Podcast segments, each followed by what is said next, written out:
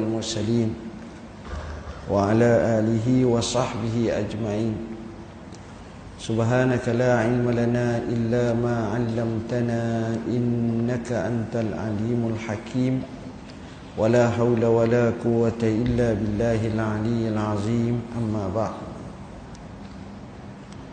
yang dihormati pengusi masjid barisan jawatan kuasanya yang dikasihi sahibul fadilah tuan imam tuan-tuan guru para alim ulama orang-orang besar kawasan ini muslimin muslimat hadirin hadirat yang dirahmati Allah.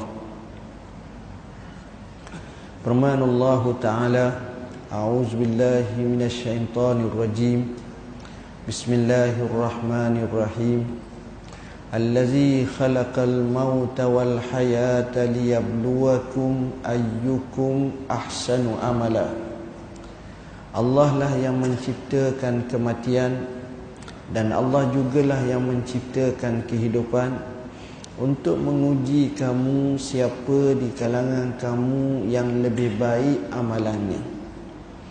Inilah gambaran kehidupan manusia merupakan sebagai pentas ujian. Bila mana kita diuji, maka adanya yang berjaya, adanya yang gagal, adanya yang baik, adanya yang tak baik, adanya yang baik, adanya yang lebih baik dan adanya yang terbaik. Maka di sinilah penilaian pahala di sisi Allah Subhanahu wa taala tak sama antara manusia dengan manusia. Ada yang amat banyak, ada yang sedikit. Ada yang muflis, ada yang berkeuntungan dan berkelabaan yang amat besar. Ini semua menunjukkan kepada kita bahawa manusia sendiri yang menentukan nasib masing-masing untuk berjaya atau tidak. Tuan-tuan dan puan-puan yang dirahmati Allah Tajuk yang diberi untuk kita bincang pada pagi ini adalah Antara usia dan juga ibadat. Satu perkara yang bagus untuk kita muhasabah diri kita Lebih-lebih lagi pada peringkat akhir tahun. Untuk kita nilai Kita tengok bulan 12 ni Berapa ramai sahabat kita yang berjaya? Berapa ramai sahabat kita yang sudah sakit? Berapa ramai sahabat kita yang sudah meninggalkan kita? Maka itulah hari-hari yang Allah putarkan di antara manusia. Dalam keadaan macam ini Mungkin kita dapat iktibar dua golongan. Sebagai contoh Satu golongan di mana kita rasa dia hidup di muka bumi ni kita rasa puas hati. Seronok tengok. Dengan lakaran kebaikan yang dilakukan sehingga nampak sangat terserlah. Adapun yang kedua kita tengok walaupun usianya sudah lanjut dan panjang tapi sumbangannya tak ada. Bukan ibadatnya Walaupun dia sudah berlangsung begitu panjang Maka kita kata orang seperti ini adalah orang yang rugi. Berbanding dengan orang yang mana mungkin usianya tak panjang Tapi penuh dengan hal yang baik. Inilah yang dipanggil sebagai Barakatul Hayah Keberkatan hidup. Barakatul Zaman Ibnu Athaillah Sakandari rahimahullahu taala telah menyebut dalam kitabnya Al-Hikam mamburika fi umurih siapa yang diberkatkan usianya sekalipun umurnya pendek tapi besar dan banyak bekalangnya. Tapi kalau orang yang malang umurnya panjang bekalangnya sedikit. Macam mana tuan-tuan kita pada asasnya Allah jadi sama semua Baik lelaki, perempuan, kaya, muda, miskin tua atau apa-apa pun sama saja. Masing-masing memiliki 24 jam. Tak ada seorang pun milik lebih pada tu. Tapi dalam pengisian 24 jam itu ada orang sentiasa mendapat banyak pahala. Tapi ada orang dalam masa 24 jam itu sebagaimana kawannya banyak pahala dia amat banyak dosa pula. Dan kadang-kadang beza. Inilah yang memberi kesan utamanya. Baik, sekarang kita nak tahu siapa di kalangan kita yang baik. Siapa di kalangan kita yang mana walaupun usia dia macam mana, dia adalah yang baik. Pertama, orang yang paling baik adalah orang yang boleh banyak memberi manfaat kepada manusia. Rasulullah sallallahu alaihi wasallam bersabda khairun nas anfa'uhum linnas. Orang yang paling baik yang paling baik di kalangan manusia adalah orang yang paling baik yang boleh memberi manfaat kepada manusia. Ini orang yang paling baik.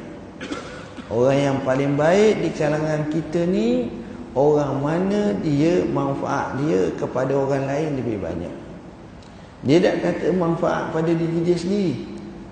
Kalau manfaat kepada diri dia sendiri, maka di situ hampir keseluruhan di kalangan kita beri manfaat pada diri kita. Kita nak makan, kita makan seorang. Kita dia berasa kelitah dalam hati nak minum, kita minum. Itu biasa. Mana-mana pun macam tu. Tapi orang paling baik orang mana dia beri manfaat kepada orang lain. Contohnya dalam keluarga yang kecil. Ada jenis bapa makan seorang je. Makan anak dia duduk dalam kereta lapar apa, dia berger, tak tahan. Dia makan dulu. Yalah kalau dia 4 hari tak makan tu soal lain lah. Betul dah dia kena makan sangat. Dia baru sudah makan tu dia makan anak dia. Ha, keluarga dia. Jadi macam tu.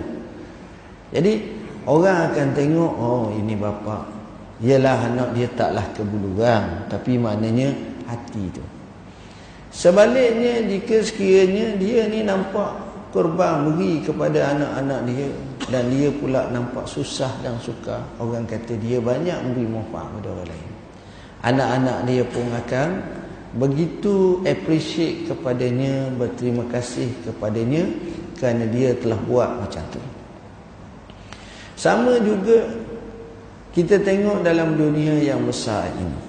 Dalam masyarakat. Dalam masyarakat kalau kita tengok manusia yang banyak beri manfaat kepada orang, maka orang akan rasa perlu kepadanya. Orang akan perlu kepadanya. Orang mahu bersama dengannya. Sebab apa? Sebab ada manfaat yang manusia dapat sama ada mungkin akal fikiran sama ada mungkin kepakaran sama ada mungkin dia mempunyai sedikit pengaruh atau dia mempunyai sedikit harta yang Allah Subhanahu wa taala kurniakan kepadanya maka semuanya ini bila seorang itu dapat maka sudah barang tentu ia memberi manfaat kepada orang ramai tuan-tuan Sebesar-besar manfaat adalah mereka yang mempunyai kuasa yang paling besar. Sebesar-besar manfaat mereka mempunyai kuasa yang paling besar. Contoh mudahlah. Presiden Amerika buat kenyataan tak sampai lima minit pun. Berapa ramai kita berdemonstrasi pergi mari? Sedunia 128 menetap tak lesar lagi. Pengaruh kuasa kuah tapi kalau tak ada kuasa cakap. Terpakat ramai-ramai cakap dengan nada yang seterkuat sekali yang kita miliki. Menetang. Tak ada apa satu. Tengok dia punya pengaruh besar. Sehingga Imam Ahmad bin Hanbal kata kalau aku mempunyai tujuh belah doa mustajab nescaya aku doa untuk pemimpin Kenapa? Kerana baiknya dia pakat baik habis. Kalau rosak, rosak habis rosak. An-nasu ala dini mulukihim. Ah, ini manfaat besar. Ini manfaat besar. Kedua, manfaat akan jadi besar dan kebaikan tu akan jadi besar. Jika sekiranya orang tu orang kaya. Kaya lah jauh. Kaya sangat. Kita tak berapa nak kaya. Nak derma RM50 pun Parkinson tuan-tuan. Tak. Sungguh. Terasa. Kurang-kurang pajak makan pagi dengan anak isteri pagi ni nak roti telur, roti double ke. Selesai dah. Tapi tuan-tuan tengok orang kaya. Untuk masjid 10 biji boleh bina. Untuk orang miskin boleh buat. Untuk orang ni boleh buat. Tapi syaratnya orang tu orang baik. Berdasarkan kepada hadis Nabi sallallahu alaihi wasallam, "Ni'mal malu salih fi yadir rajulis salih."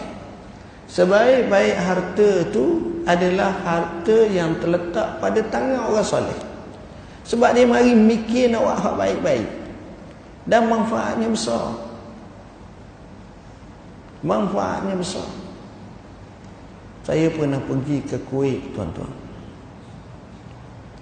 Wallahi Kuwait ni salah satu negeri yang Allah mewahkannya dengan hasil bumi minyak.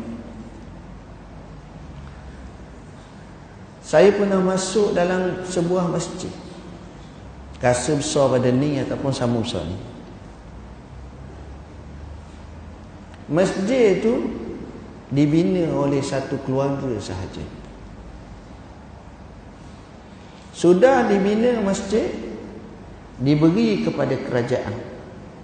Wizaratul Awqaf Kementerian Wakaf. Tetapi maintenance kami. Kita mengambillah maintenance, membinalah, semua kamu lah. Barang ada, dan bukan satu. Saya tanya bukan satu. Banyak macam tu masjid-masjid. Malaysia pun ada. Tapi kurang pada mereka lah kan nak disebutnya. Biasa. Banyak buat macam ni. Yang ni buat kebaikan. Dia ada jamiah khairiyah macam-macam. Jamiah manabi al-khair macam-macam. Dia buat. Bila kita tengok macam itu kita akan tengok dia kerana tepat dia tu tersepit, tak muat, tak muat. Maka diperlebarkan lagi ke seluruh dunia. Berapa banyak di Afrika negara-negara yang miskin adanya dermawan daripada orang Kuwait membina ma'had tahfiz, masjid, membina sekolah dan sebagainya. Seorang saja saya selalu cerita dulu. Dr. Abrahman Humay As-Sumay yang mewakafkan hidupnya lebih 30 tahun untuk menyampaikan dakwah di bumi Afrika. Natijahnya 11 juta manusia masuk Islam di tangannya. Yama pada rakyat Selangor dengan wilayah Sebelah juta masuk Islam di tangannya. Dia bina masjid tak banyak. Sekitar dalam 5,700 masjid. Ha, kita dua biji banyak dah. Hebat. Dia bina telaga air antara 12,000 telaga air. Telaga air ni barat kok kita kok payah air lah. Kalau kat kita kok perlu sangat. Dia bina hospital lebih kurang dalam lima buah hospital besar. Banyak. Kenapa? Kerana di backup oleh dermawan-dermawan yang saleh yang baik. Ini orang yang bermanfaat. Orang akan tengok hidup dia macam mana. Jadi nombor dua saya kata orang yang banyak memberi manfaat adalah orang kaya.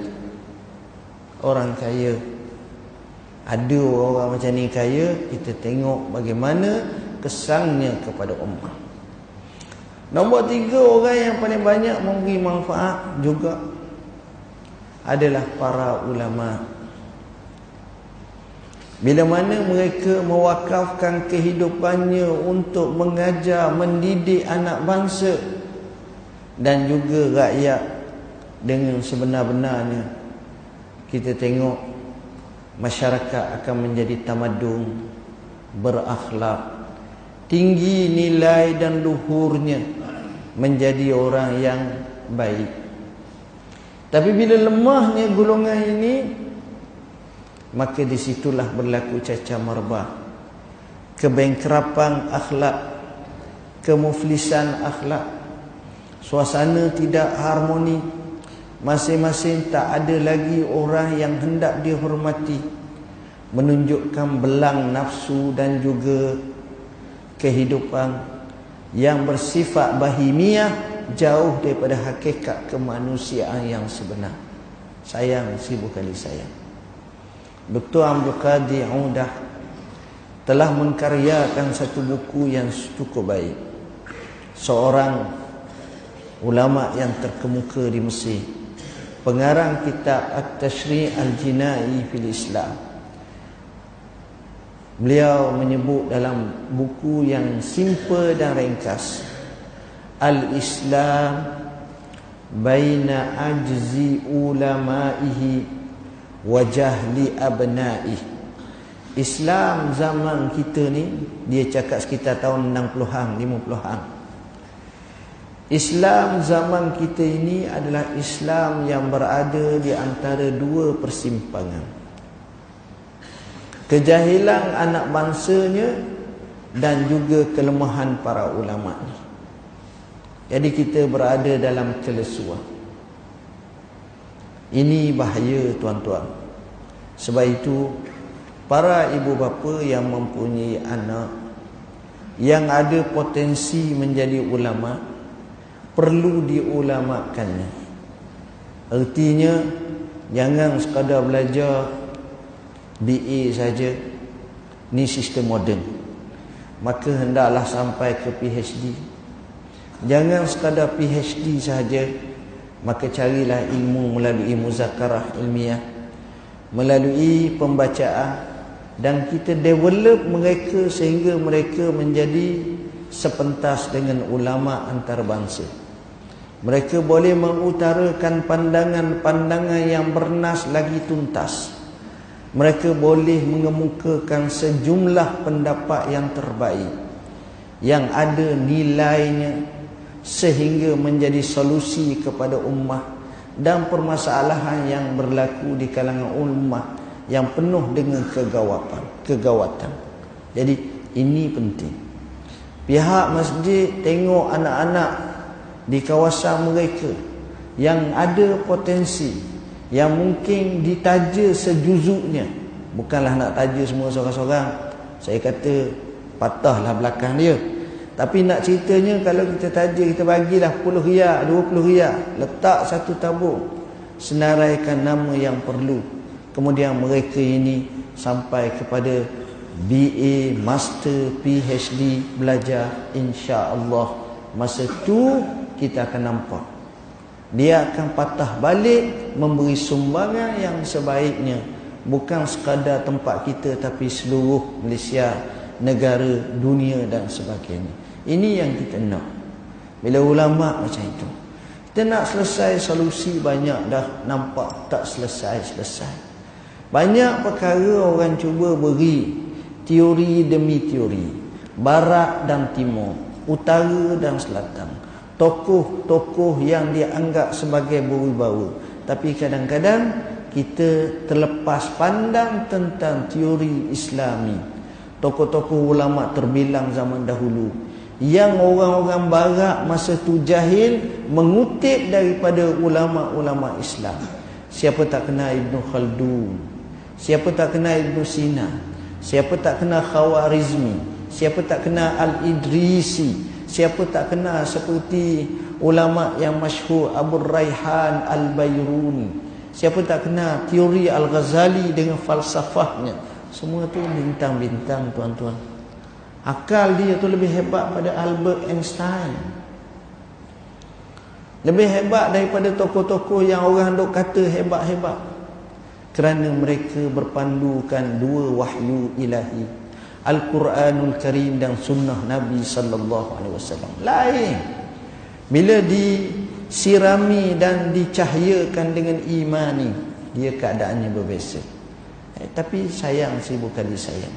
Jadi poin yang ketiga kita cuba jadikan keluarga kita. Kalau boleh satu keluarga satu ulama. Satu keluarga, satu ulama dan kita develop lagi hak mana boleh naik. Dia akan jadi macam piramid tuan-tuan. Ulama hak biasa ramah, hak tinggi sikit hak ramah, hak lagi atas tak ramah, hak lagi ni dia akan jadi macam tu. Jadi kita nak biar ada dah di kalangan anak-anak kita ni luar biasa. Bukan tak boleh, tapi mungkin kena diberi pendedahan yang luas yang besar berskala besar insya-Allah. Tuan-tuan dan puan-puan yang dirahmati Allah, ini antara yang impaknya besar. Saya turun balik kepada isu yang lebih kepada kehidupan kita. Kita ni dalam hidup kadang-kadang kita tak tahu apa yang kita nak. Kebanyakan di kalangan kita nak apa yang kita nak daripada harta benda. Nak. Saya nak duit lah Ustaz. Saya cakap banyak lah. Duit je kita kata. Duit. Maka pemikiran setakat tu nak tak habis. Sementara hal lagi bila mana kita kata nak duit, manfaat tu kita nak jana untuk diri kita. Saya nak duit. Sebab apa? Nak beli kereta. Nak beli rumah. Nak bayar hutang. Macam-macam. Bagus tapi itu masih lagi dalam ruang lingkup kita pernah tak kita fikir macam mana teori Nabi teori Nabi pada awalnya adalah Nabi dia punya teori adalah sedekah Nabi rayak pada sahabat dia Nabi kata sedekah maknanya teori Nabi bukan menerima tapi memberi. Bila Nabi kata sedekah, sahabat kata, orang kaya boleh sedekah ya Rasulullah. Orang miskin macam mana nak sedekah? Nabi kata kerja. Daripada hasil kerja kamu, kamu sedekah. Tengok. Kerja. Daripada hasil kamu, kamu sedekah. Kita ada RM2,000, kita sedekah RM10. Hebat, hebat. Tapi kita tengok seorang tu miskin. Sekali kerja setiap hari dia dapatlah RM50. Daripada RM50 dia cabut RM5. Dia sedekah. Kita rasa dia macam mana? Dengan tanggungan dia, dengan keadaan ni. Ni orang yang baik. Hak orang tadi baik dah. Tapi hak ni kita rasa tinggi nilai pengorbanannya. Sebab dia beri apa yang dia tak ada. Apa yang dia batasi kemampuan dia. Ni orang baik. Nabi sebut al yadul ulya khairum minal yadis sufla wabda biman taun. Tangan di atas lebih baik daripada tangan di bawah maka mulakanlah dengan orang yang paling dekat dengan kamu. Tengok tangan di atas. Maknanya dalam Islam orang yang bermanfaat, orang yang untungnya orang yang macam tu. Dan kita kena tengok Nilai yang sebenar bukan nilai yang beri itu. Sama-sama kita pakat sedekah lah semua orang ni beri seratus ringgit, orang ni beri lima puluh ringgit. Tapi boleh jadi orang tu beri sepuluh sen. Sepuluh sen itu lebih nilai di sisi Tuhan daripada seratus ringgit. Kerana dia mengambil unsur riak ke tidak dia mengambil unsur bagaimana keikhlasan seseorang itu sebab itu Nabi kata lau fa'anfaqa ahadukum misla uhudin zahaba kalaulah seorang daripada kamu bersedekah sebanyak gunung Uhud emas tak boleh sama dengan secupuk atau setengah cupuk sahabatku sedekah macam mana nak banding? Hak ni secupuk, setengah cupuk. Hak ni segunung mah. Maksudnya keikhlasan tu. Maksudnya sahabat sedekah secupak, setengah cupak, hak tu je hak dia ada. Sedangkan kita segunung tu kita ada 14 gunung. Ambillah segunung tak apa dah. Ha, jadi di situ beza. Hebatnya sahabat. Nilaiannya macam mana keikhlasan hati seseorang itu maka itulah yang dikira. Sebab innallaha la yanzuru ila suwarikum wala ila amwalikum. Satu riwayat ajsamikum. Walakin yanzuru ila qulubikum wa amalikum. Allah tak tengok sangat rupa parah kamu tubuh badan kamu harta benda kamu. Tapi dia tengok tentang hati kamu amalan kamu. Bila hati ini membabitkan ikhlas membabitkan takwa dan seumpamanya Perkara macam ini penting tuan-tuan. Kalau kita tengok. Amat-amat penting. Bila manusia dapat memberi satu sumbangan yang terbaik dalam kehidupannya. Begitu juga tuan-tuan. Kadang-kadang kita kena fikir. Kita mari surah ni ramai.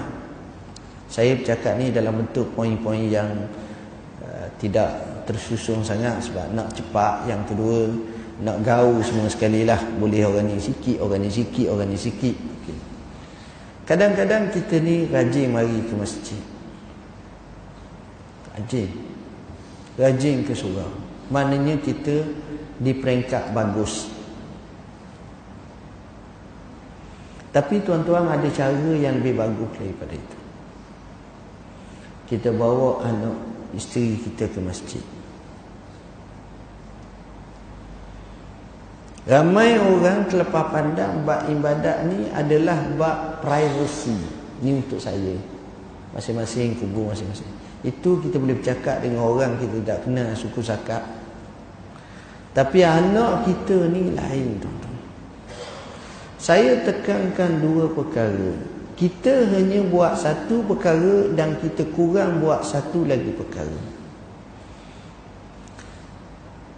Dua perkara ni yang pertama Allah perintahkan kita solat. Memang kena semayang pun. Megit Islam. Allah perintahkan kita solat, kita buat. Tapi perintah yang kedua yang bersama dengan Allah suruh kita sembahyang ada satu lagi. Allah perintahkan kita perintah keluarga kita solat. Hak ni. Hak nombor dua ni. Allah sebut wa'mur ahlaka bis-salah wastabir 'alaiha. Mu keluarga kamu solat dan kamu sabar atasnya. Penting. Nombor dua ni Allah seiringkan seperti ayat Ya ayyuhallazina amanu qu anfusakum wa ahlikum nara Hai orang yang beriman, peliharalah dirimu dan keluargamu daripada api neraka. Jadi dua ni. Mungkin kita buat yang pertama. Kita rajin. Tapi yang kedua, suka. Berapa kali mulut kita, jom anakku semayang. Anakku, jom mari masjid. Jom mari kita ibadat pada Tuhan. Kadang-kadang kita terlupa. Sampai kita terlupa. Dia pula menikah. Dia pula belajar pandai sikit. Dapat PhD. Nikah pula dengan menatu PhD. Bak mak bapak lagi lah takut. Biarlah dia orang muda sibuk sangat. Kerja gini gini gini. Akhirnya jadi macam tu. Tak boleh tuan-tuan. Rasulullah sallallahu alaihi wasallam pernah pergi ke rumah Fatimah Zahra Sayyidina Ali radhiyallahu anhu. Ketuk itu tengah malam keduanya buka. Ada apa abah? Nabi tanya, "Ala tusalliyani musmaya tak lagi malam?" Kedua jawab, "Malam masih panjang abah." Nabi tak kata apa, Nabi pulang. Tapi kata Sayyidina Ali aku dengar Nabi tepuk paha dia sendiri dan bunyi Nabi menyebut wa kana al-insanu aksara shay'in jadala. Perangai manusia ni banyak duk bata-bata. Moral storynya yang pertama Nabi pergi rumah menatu, anak menatu dia. Rumah bukan bilik kita. Anak balik cuti Christmas pun tak pergi. Sebilik. Dia bilik tu, kita bilik ni. Tak, tak boleh lah siang ni. Pas subuh. Mayang apa? Suha. Subuh dan duha. Kata mana? Nak kata duha tak sedap suha. S tu slow sikit. Ha, susah. Tengok. Kedua, moral story-nya Rasulullah SAW. Bukan dia suruh semayang fardu, semayang sunat. Semayang sunat. Sebab tu saya nak jawab macam tu, malam masih banyak. Bukan semayang Isyak, semayang isyak ada dah bersama tadi. Ni semayang lain ni. Mai ketuk itu tengah malam. Ni semayang apa ni tengah malam. Tengok. Semayang sunat. Siapa tahu. Saya dengar satu kisah.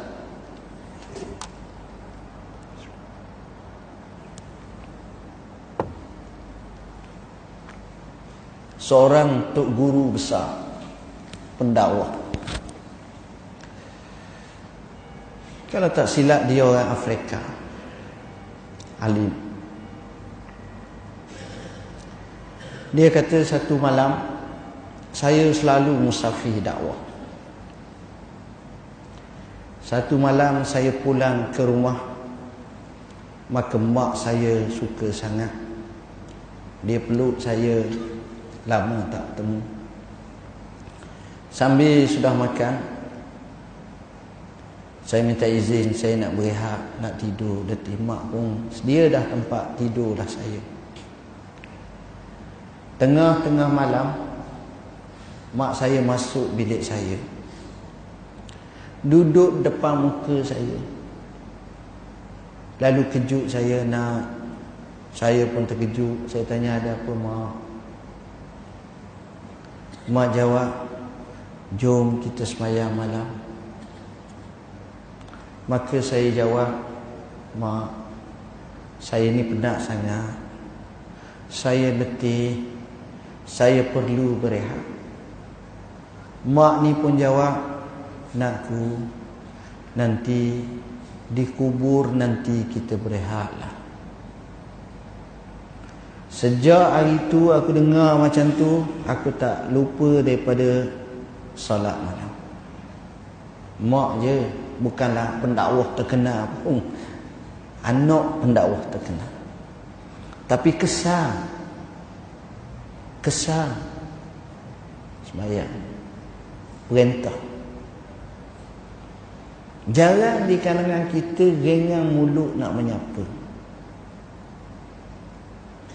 menyapa anak menyapa cucu kita takut kita ni jadi orang anggap sebagai ekstrim tak Perintah Tuhan tidak ada ekstrim. Perintah Tuhan membawa kejayaan. Hayya 'alas salah, hayya 'alal falah. Tu je jawapannya. Tapi berapa ramai? Yang ini kita dapat berapa banyak? Kita tak sedar. Jom kita semayang. Orang semayang. Hasil daripada kita semua Kita ajak orang semayang Orang semayang Anak kita semayang Keluarga kita semayang Berapa banyak kita dapat pahala Berapa banyak kita berkeuntungan Kita buat perkara ni bukanlah payah sangat Kita bercakap lagi banyak Sekadar nak ajak semayang Payah benar ke? Kita ajak mereka semayang saya baru ni ceramah depan Mak Iyah. Mak Iyah. Kenal Mak Iyah. Ha, dia pakai baju kurung tak lah. Dia ramai. Sengaja sudah majlis. Saya kata jom kita semayang. Serba salah Mak Iyah. Ada yang nak pakai telekung malu. Kata tak ayah pakai telekung. Ramai macam kita. Bagi kita orang laki. Tapi nak ceritanya bahawa kita ajak. soal masalah lepas pada tu masih macam tu itu bukan kerja kita dah. Kerja kita ajak je. Ajak. Hak baik ajak. insya-Allah kesannya ada. Jadi poin ni kadang-kadang kita terlupa. Kita solat tapi tak ada hak nombor dua suruh untuk solat. Ajak mengajak untuk solat. Kenapa bila solat? Tok Bila sebut satu kalimah hayya. Hayya ala solat. Hayya ni maknanya jom mari sekali. Hayya ni maknanya kalau tengah main berhenti hayya ni kalau tengah bercakap berhenti sebab itu Aisyah kata Nabi boleh bergurau dengan kita Boleh bersama dengan kita Boleh duduk bersama. Sama dengan keluarga. Tapi dengar saja panggilan Bilal bin Rabah al-Habashi Kanahu lam ya'rifna walam na'rifku. Seolah-olah dia tak kenal kita Kita tak kenal dia. Terotomatik Ingat kepada Allah subhanahu wa ta'ala. Hebat tak tuan-tuan? Hebat. Jadi ini pula kita boleh jadi macam tu. Kita ada isteri kita ada anak. Sampai masa kita ada cucu. Seronok tak kalau kita punya pokok tu dahan cabang ataupun mengakari keseluruhan tu daripada yang dinisbahkan pada kita anak kita cucu kita semuanya jenis rajin solat, jenis rajin ibadat, jenis rajin ke masjid, jenis rajin, jenis buat baik. Orang kata-kata apa? Pak de tu puas hati dah hidup dia. Bini dia baik. Anak dia baik. Cucu dia baik. Menatu pun hak tak baik, nikah dengan anak dia jadi baik. Menatu cucu pun jadi baik. Jadi semua jadi baik. Comel tak? Tapi kalau sebaliknya pada tu baik masya-Allah tapi kesian anak-anak berat. Cucu lagi lah. Bini bini pun lebih kurang tau. Dia dia gitulah setakat tu je lah. Jadi tidak sampai matlamat dakwah tu lebih khusus anak, isteri, cucu, cici tak mari merendang. Ha, ini benda ni bukan payah. Benda ni orang rumah kita, sekitar kita. Di bawah kawalan kita. Sebagaimana kita beri makan, beri minum kat dia, beri bayaran jurang, beri ini, beli baju, beli pakai-pakaian semua sekali. Takkan tak leh dalam masalah ni. Sepatutnya ini menjadi satu agenda dalam hidup kita. Jadi agenda. Saya duk baca orang-orang yang hebat atas muka bumi ni. Orang Islam lah, saya tahu. Saya dapati mereka ni berhimpun beberapa perkara pada mereka. Nombor satu, berhimpun pada mereka adalah orang yang amat minat ilmu. Dia belajar, dia mendengar, dia berdiam, macam tu. Sebab itu yang menghidupkan, yang mematangkan, menjadikannya kefahaman yang tinggi. Nombor dua, orang-orang macam ni biasanya jenis kuat semayang. Percayalah. Dalam apa bidang pun. Dia businessman ke, dia politician ke, dia apa ke, dia orang besar. Kuat semayang. Makin lama makin kuat semayang makin berjaya hidup dia. Makin kuat semayang makin berjaya hidup dia. Makin kuat semayang makin berjaya hidup kuat semayang. Ini poin tuan-tuan. Tengok. Orang yang kuat semayang ni lain macam. Keluarga yang selalu semayang ni lain macam. Anak-anak yang kuat semayang ni lain macam. Tapi kalau semayang bukan agenda dalam hidup kita masalah banyak lepas satu-satu hak ni tak selesai hak tu tak selesai hak ni bermasalah jadi kita akan rasa pening, susah dalam hidup kita. Jadi inilah antara masa waktu. Kita bukan nilai orang umur panjang.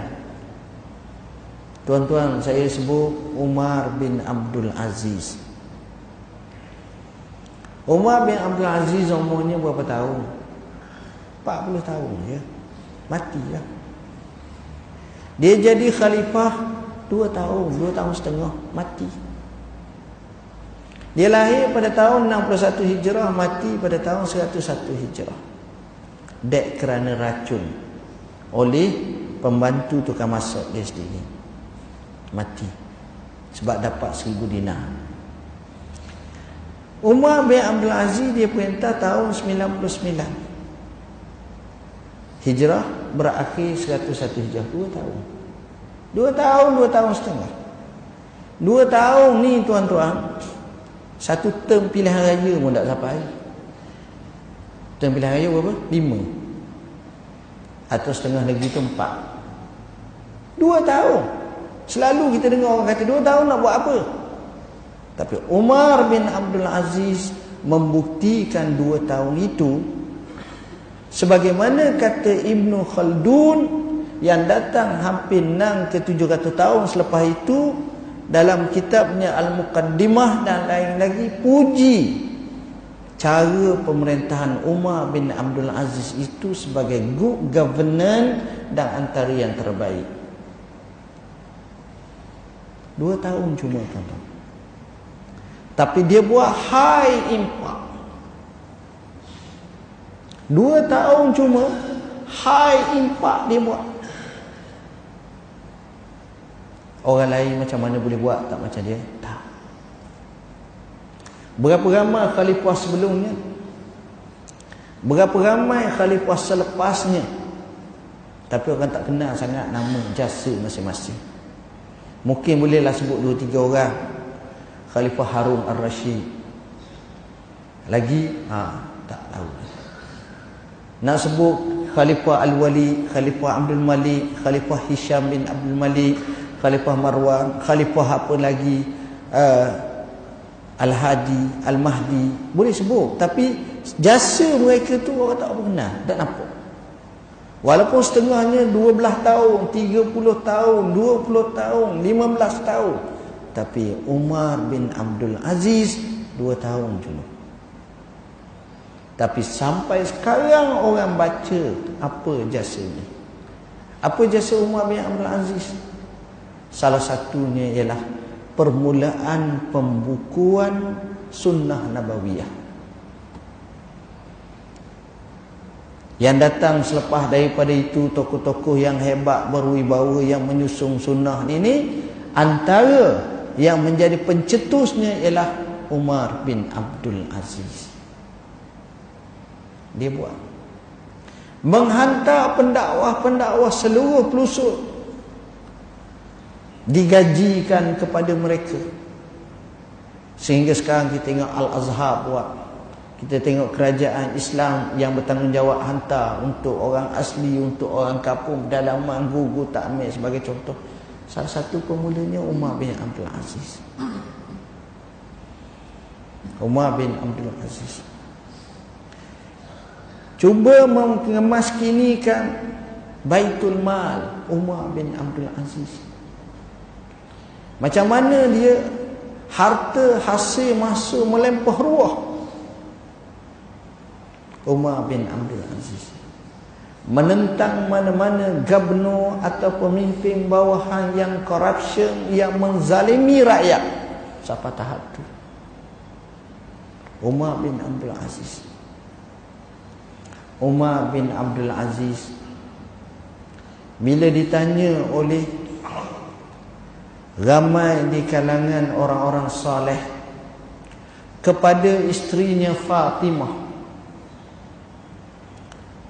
macam mana Umar bin Abdul Aziz hebat kok mana dia nak banding dengan kita ni? Dia semayang macam mana malam? Memang puak tu kaki semayang malam kata isteri dia sejujur aku rasa Semayang malam Umar bin Abdul Aziz dengan semayang malammu, semayang malam kamu lebih banyak.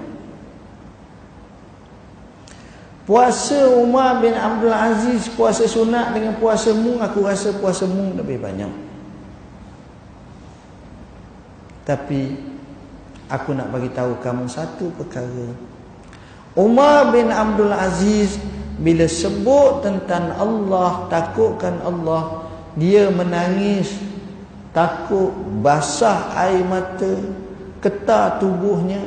Ibarat seekor anak burung yang baru tumbuh bulu paha kena hujan sejuk duduk di bawah perut mak dia tu ketah itulah keadaan Umar bin Am. Tapi nilai seseorang itu takwa kepada Allah Nabi sallallahu alaihi wasallam pernah bersabda ma fadalakum Abu Bakrin bisalatin wala siyamin walakin ma waqqarahu fi qalb Abu Bakar bukan lebih daripada kamu dengan sebab solat dengan sebab puasa. Tapi Abu Bakar lebih daripada kamu dengan sebab apa yang ada dalam hati dia. Takutkan Allah bila sampai tahap tu fahamlah kita bukan semata-mata umur panjang umur panjang ni alhamdulillah bonus bagi kita tetapi bagaimana kita boleh memaksimalkan pahala di sisi Tuhan walaupun jumlah masa yang sedikit.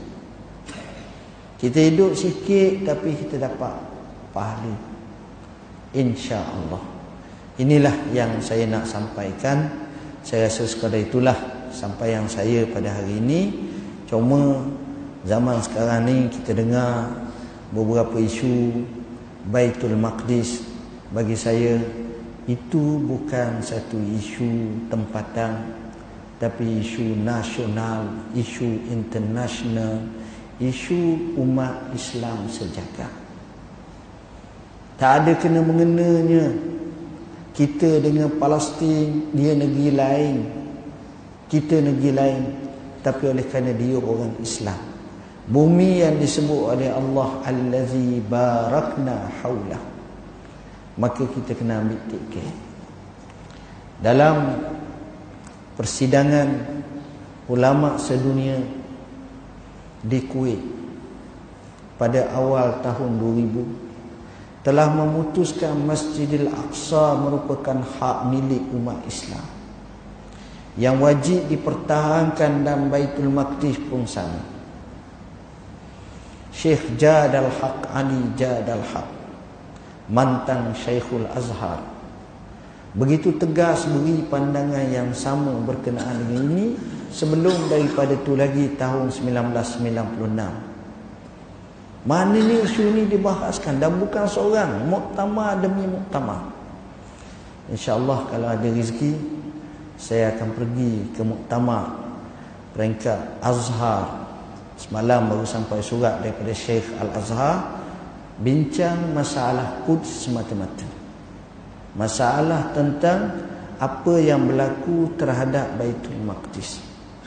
Maknanya Orang Islam tak boleh terima hakikatnya Orang Islam yang ada sejuzuk yang kecil Sezarah imannya Bila dia faham dia tak boleh terima hakikatnya Dia bukan masalah isu kapun ni nak jadi ke kapun ni nak ni, ni. dia bukan isu itu tuan-tuan rentetan sejarah yang panjang yang perlu kita fahami bahawa ia merupakan makna dan signal yang jelas bila mana Allah sengaja mengisrakan Nabi ilal masjidil aqsa dan telah ditahkikkan oleh Sayyidina Umar ibn Al-Khattab pada tahun 15 Hijrah menjadikan Masjidil Aqsa sekelilingnya Baitul Maqdis dalam pelukan umat Islam dalam negara umat Islam. Tak kala terlucut sahaja selepas berapa ratus tahun kemudian pada tahun 583 Hijrah Salahuddin Al-Ayyubi bangkit dan kembali semula menjadi milik umat Islam. Maknanya cerita ni cerita panjang bukan cerita 4 tahun ni ataupun sekadar perjanjian 1948 ataupun 63 67 ataupun 73 tapi dia dulu lagi sejak zaman dahulu lagi negara yang penting untuk umat Islam tengok dengan sebaik-baik mungkin. Perlu ada sedikit kecanaan dalam jiwa kita tuan-tuan. Tak pernah berlaku mana-mana presiden Amerika buat kenyataan seperti ini. Inilah kali pertama depan kita. Kalau kita boleh minum air teh, selamba je, relax berada, ah, lain macam lah kita ni. Jadi kena tengok sikit, kena faham sikit. Nak faham, boleh baca buku kami, Palestin tak pernah gentar. Buku ni bukan buku dua hari saya buat. Saya ingat kat 15 tahun dah. Atau 10 tahun dah. Lama dah buat. Tapi Alhamdulillah perkara tersebut kita tengok dia tak akan selesai. Nak tahu dunia aman tak aman? Tengok Baitul Maqdis sekitarnya aman tak? Kalau aman situ, amanlah dunia. Kalau tak aman situ, jawab dia payahlah tempat lain nak aman. Itu juga sambil-sambil ni, alangkah baiknya kita tengok baiki solat kita untuk kita nilaikan balik dan buku kami yang terbaru, buku Matla'ul Badren. Biasanya Matla'ul Badren orang ngajar sejilid je. Sekarang kita tahkikkan jadi tiga jilid. Buku ni sebenarnya dicetak oleh pejabat mufti wilayah Persatuan sekitar 15 tahun lepas. Lama dah.